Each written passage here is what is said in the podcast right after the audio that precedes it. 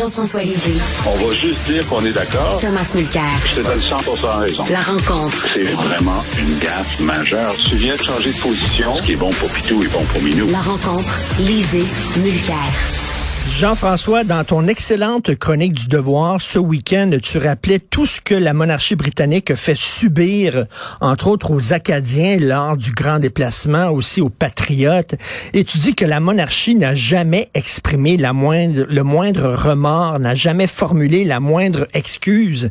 Effectivement, est-ce que tu penses qu'à un moment donné, ils vont finir par s'excuser? Parce qu'on est dans la, la, on est dans une époque où euh, tout le monde s'excuse pour tout, là.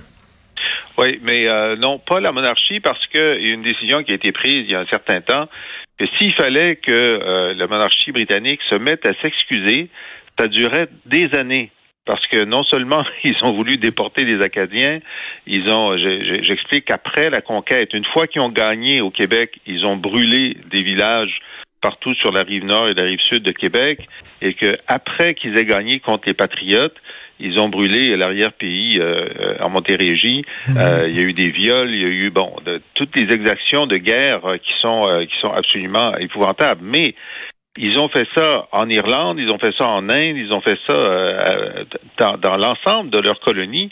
Et donc, euh, the, king ou the queen can do no, wrong. Alors, le, le, roi ne se trompe jamais. Et donc, ils ont pris la décision de ne jamais s'excuser. Puis moi, je dis, on n'en veut pas des excuses. je veux dire, on veut juste couper le lien. Qu'est-ce que ça vaudrait qu'ils s'excusent maintenant pour la déportation des Acadiens ou, ou le massacre euh, qu'ils ont fait ici après la conquête? Non, on veut juste couper le lien, puis on veut, euh, c'est correct, euh, rester chez vous, puis euh, nous, on, va surtout pas. Ce que je dis, c'est compte tenu des crimes de guerre qu'ils ont fait chez nous et d'une tentative de génocide, je veux génocide culturel. Je quand ils ont voulu nous assimiler. C'était la politique du roi d'assimiler les Canadiens français. C'était une tentative de génocide culturel et on a résisté. Mais euh, de, de, prêter allégeance à une couronne qui a fait ça, c'est vraiment se marcher sur sa propre hmm. dignité. Hein. Et, et, Tom, la décision de Paul Saint-Pierre Plamondon de ne pas prêter serment au roi, c'est en train de faire boule de neige, là. c'est en train de faire boule de neige et ça coince tellement François Legault et un certain Bernard Drainville en particulier. Moi, je vais m'acheter un gros sac de popcorn pour mettre les deux pieds sur le pouf et regarder Drainville prêter serment au roi. Mais je parie par ailleurs que d'ici là, ils vont avoir trouvé une astuce quelconque pour changer les termes. Parce que ça se peut pas. Vous avez tous vu et c'est disponible sur le site du journal aujourd'hui, du journal de Montréal, cette extraordinaire vidéo qui d'une manière assez intrigante, a été filmée à l'intérieur même de l'Assemblée nationale, au Salon Bleu, où on voit artistes, compositeurs, interprètes et tout quanti et, et, acteurs dire non. non seulement il, ne faut pas euh, jurer fidélité au roi, mais ils sont en train de suggérer d'abjurer et, et dire exactement le contraire. Donc, c'est un mouvement auquel Legault fait face aujourd'hui, c'est probablement la dernière chose qui était sur son écran de radar au moment où il, il captait 90 sièges sur 125. Mais c'est quelque chose qui va être extrêmement ennuyant pour lui. Il peut pas balayer ça en dessous du tapis. Ils vont aller vers un truc, à mon sens, là, je jure fidélité à la loi avec un L majuscule, ce qui comprend la Constitution. Parce que faut pas dire Constitution peut-être, même si c'est plus simple parce que le Québec n'a jamais signé la Constitution de 82, puis on repose la question. Donc, juste dire la loi, ça englobe l'ordre euh, juridique euh, ah. du Québec et, ça suffirait. Et Tom, selon toi, ils ne prononceront pas le mot roi ou monarchie?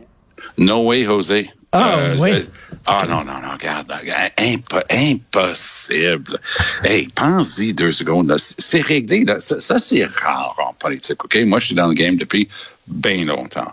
Mais d'avoir quelqu'un qui dit non, je ferais pas ça. Puis les gens, tu sais, il y a quelqu'un qui écrit, oh, vous savez, c'est du bébéisme. Non, c'est pas du bébéisme. Il, évoque justement avec sérénité, euh, mais avec sérieux aussi, la, déportation des Acadiens dont Jean-François vient de parler.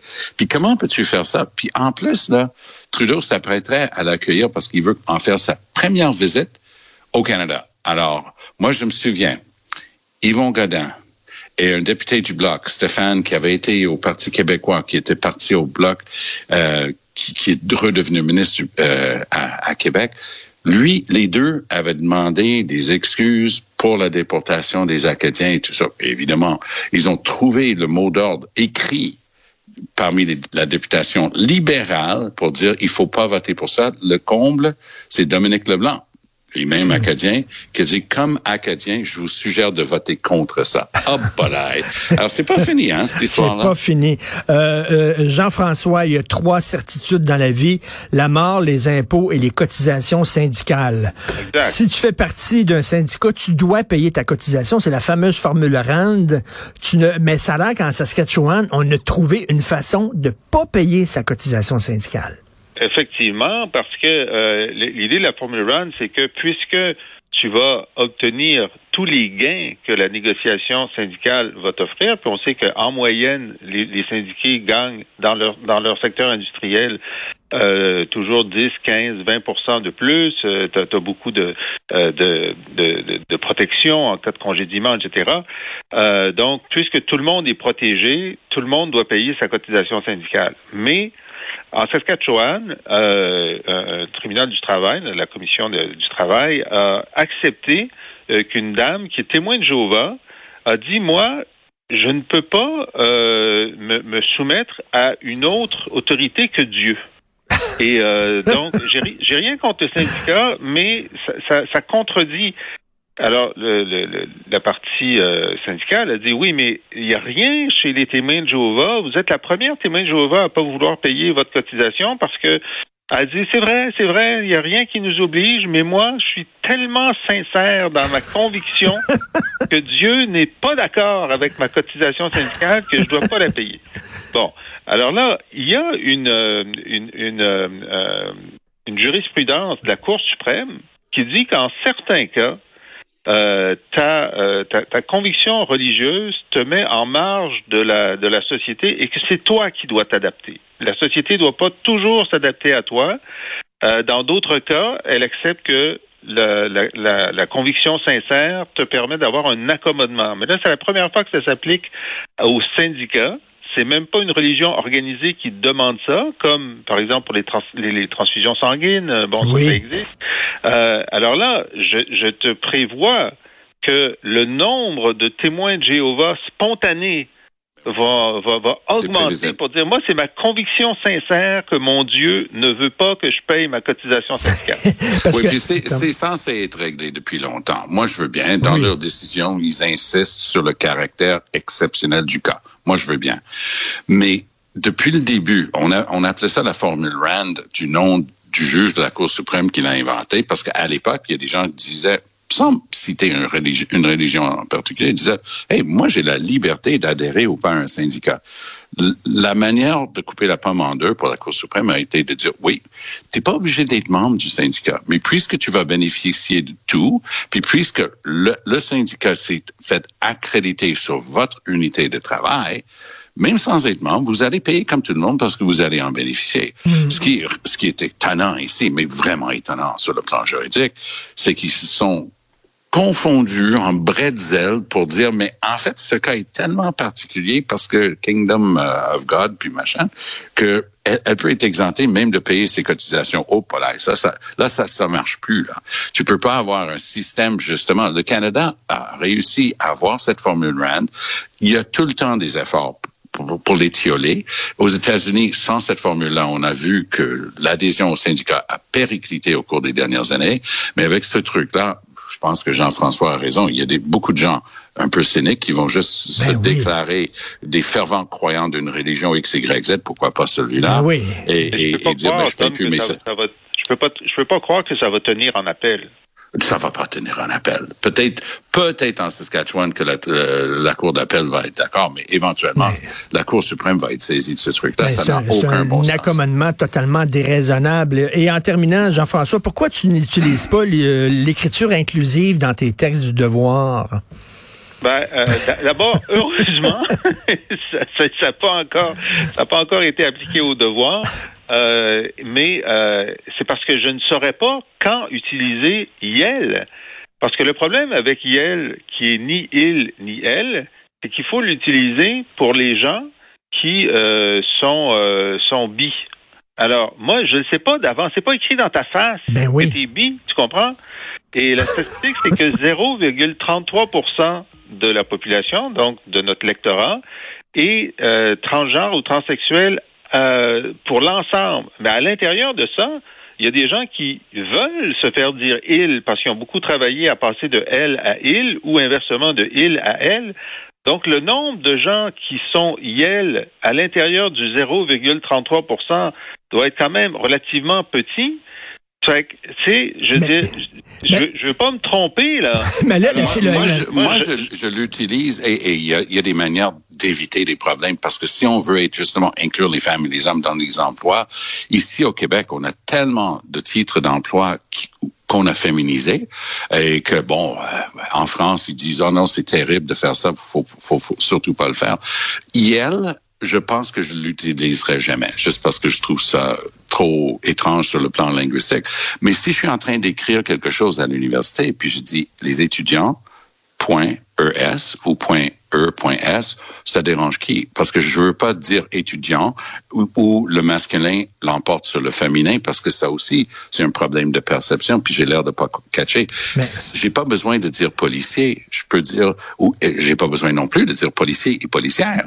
Je peux tout simplement dire les Mais- agents de police. Mais Donc, Tom, que Tom, con- con- concernant là, euh, euh, le- le- le- les habitudes sexuelles des gens, est-ce que tu te souviens qu'il y avait un premier ministre au Canada qui a dit que l'État n'avait pas d'affaires dans la chambre à coucher? Et là, de plus en plus, on demande aux employés euh, pour savoir si on, va, on devrait leur donner euh, une promotion.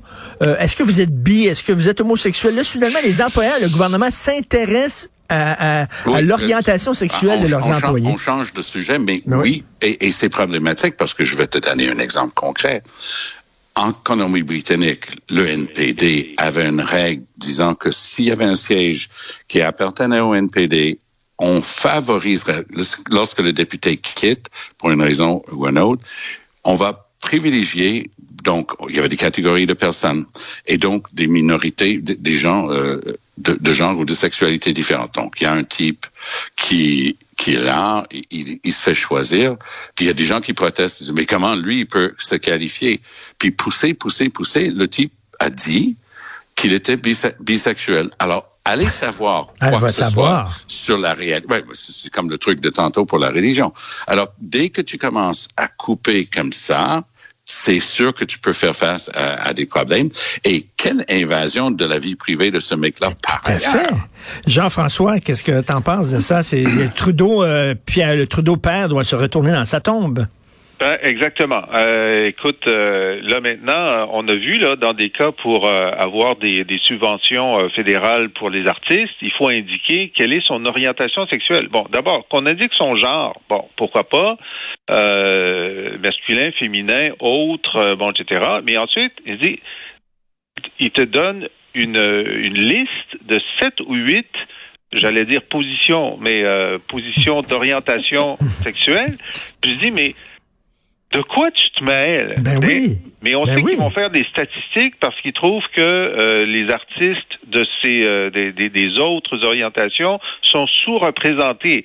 Ben moi, écoutez, que les gays soient sous-représentés dans le théâtre, ça j'apprends ça. J'apprends ça maintenant.